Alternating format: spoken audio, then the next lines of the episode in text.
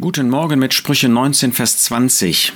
Da sagt Salomo, Höre auf Rat und nimm Unterweisung an, damit du in der Zukunft weise bist. Das ist ja eine wichtige und eine notwendige Belehrung, die wir alle nötig haben. Rat brauchen wir alle. Es gibt niemand von uns, der ohne den Rat anderer leben könnte. Natürlich ist der wichtigste Rat der Rat Gottes. Der Rat, der durch sein Wort geschieht, das ist ja mehr als Rat, das ist Weisung, das ist Unterweisung, das ist ähm, das Offenbaren des Willens Gottes, dem wir von Herzen gehorsam sein wollen. Aber in gewisser Hinsicht ist das eben auch Rat.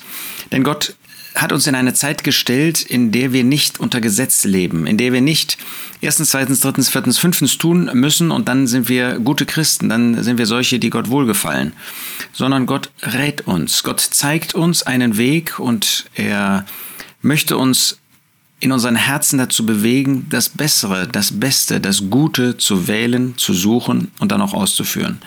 Und in diesem Sinn ist sogar Gottes Wort Ratgeber für uns.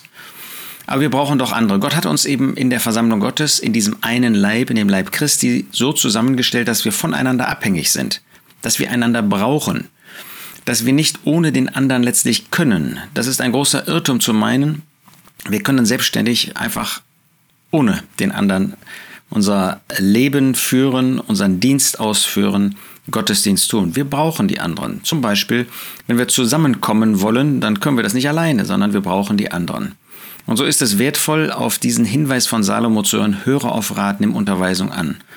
Natürlich muss dieser Rat, muss geistlich sein, muss auf der Basis von Gottes Wort sein.